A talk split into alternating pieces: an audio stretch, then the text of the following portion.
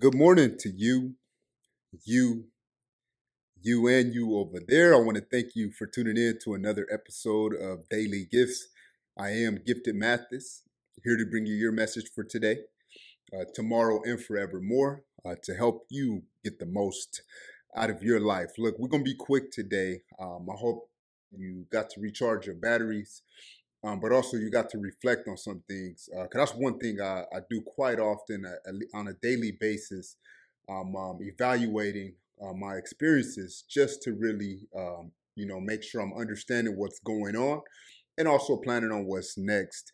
Um, I, I, feel like sometimes, you know, we get so stuck in a day to day that we forget what we're even doing or why we even started what we are doing. So I like to reflect and, and take some time alone to understand, you know, what is going on, where I'm headed, uh, where have I been, and how can I get better. Um, I, rarely do I look at someone else and um, you know want to judge them or want to critique them unless I'm put in a position to do so if I'm coaching or etc. But um, it's, it's mainly the selfishness of looking at me. What can I do to better myself so I can be better for those around me. Um, back when I used to play football, the better I played my position, um, the better the team would be um, because A, they would feed off of my energy of me giving it all I got in my position. And also B, um, I would be able to be more effective in that position.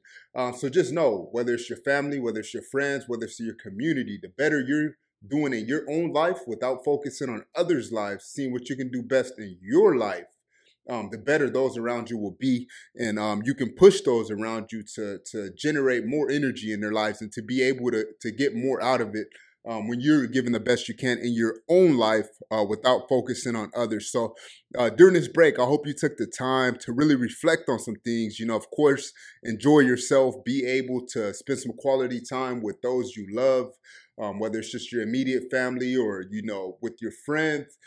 But make sure you take some time with you uh, to reflect on your life and see where you would like to improve and like to see where you were going. Look, I wake up at 3 a.m. every single day uh, just to get that time with myself, just to get time for prayer, uh, just to get time to, to sit and think about, you know, what I'm doing in my life, just to get time to read and develop my character. 3 a.m. because that's necessary when you are having a growing family, a growing business, when you have things to take care of. So you get to a point where you say, I'm no longer going to make any excuses and I do what I got to do. But it takes first, first that time to get your nose out of everybody else's business, get your nose out of everybody else's life, and really sit down and look at yourself and see where you can get some things uh, improved at and uh, go from there.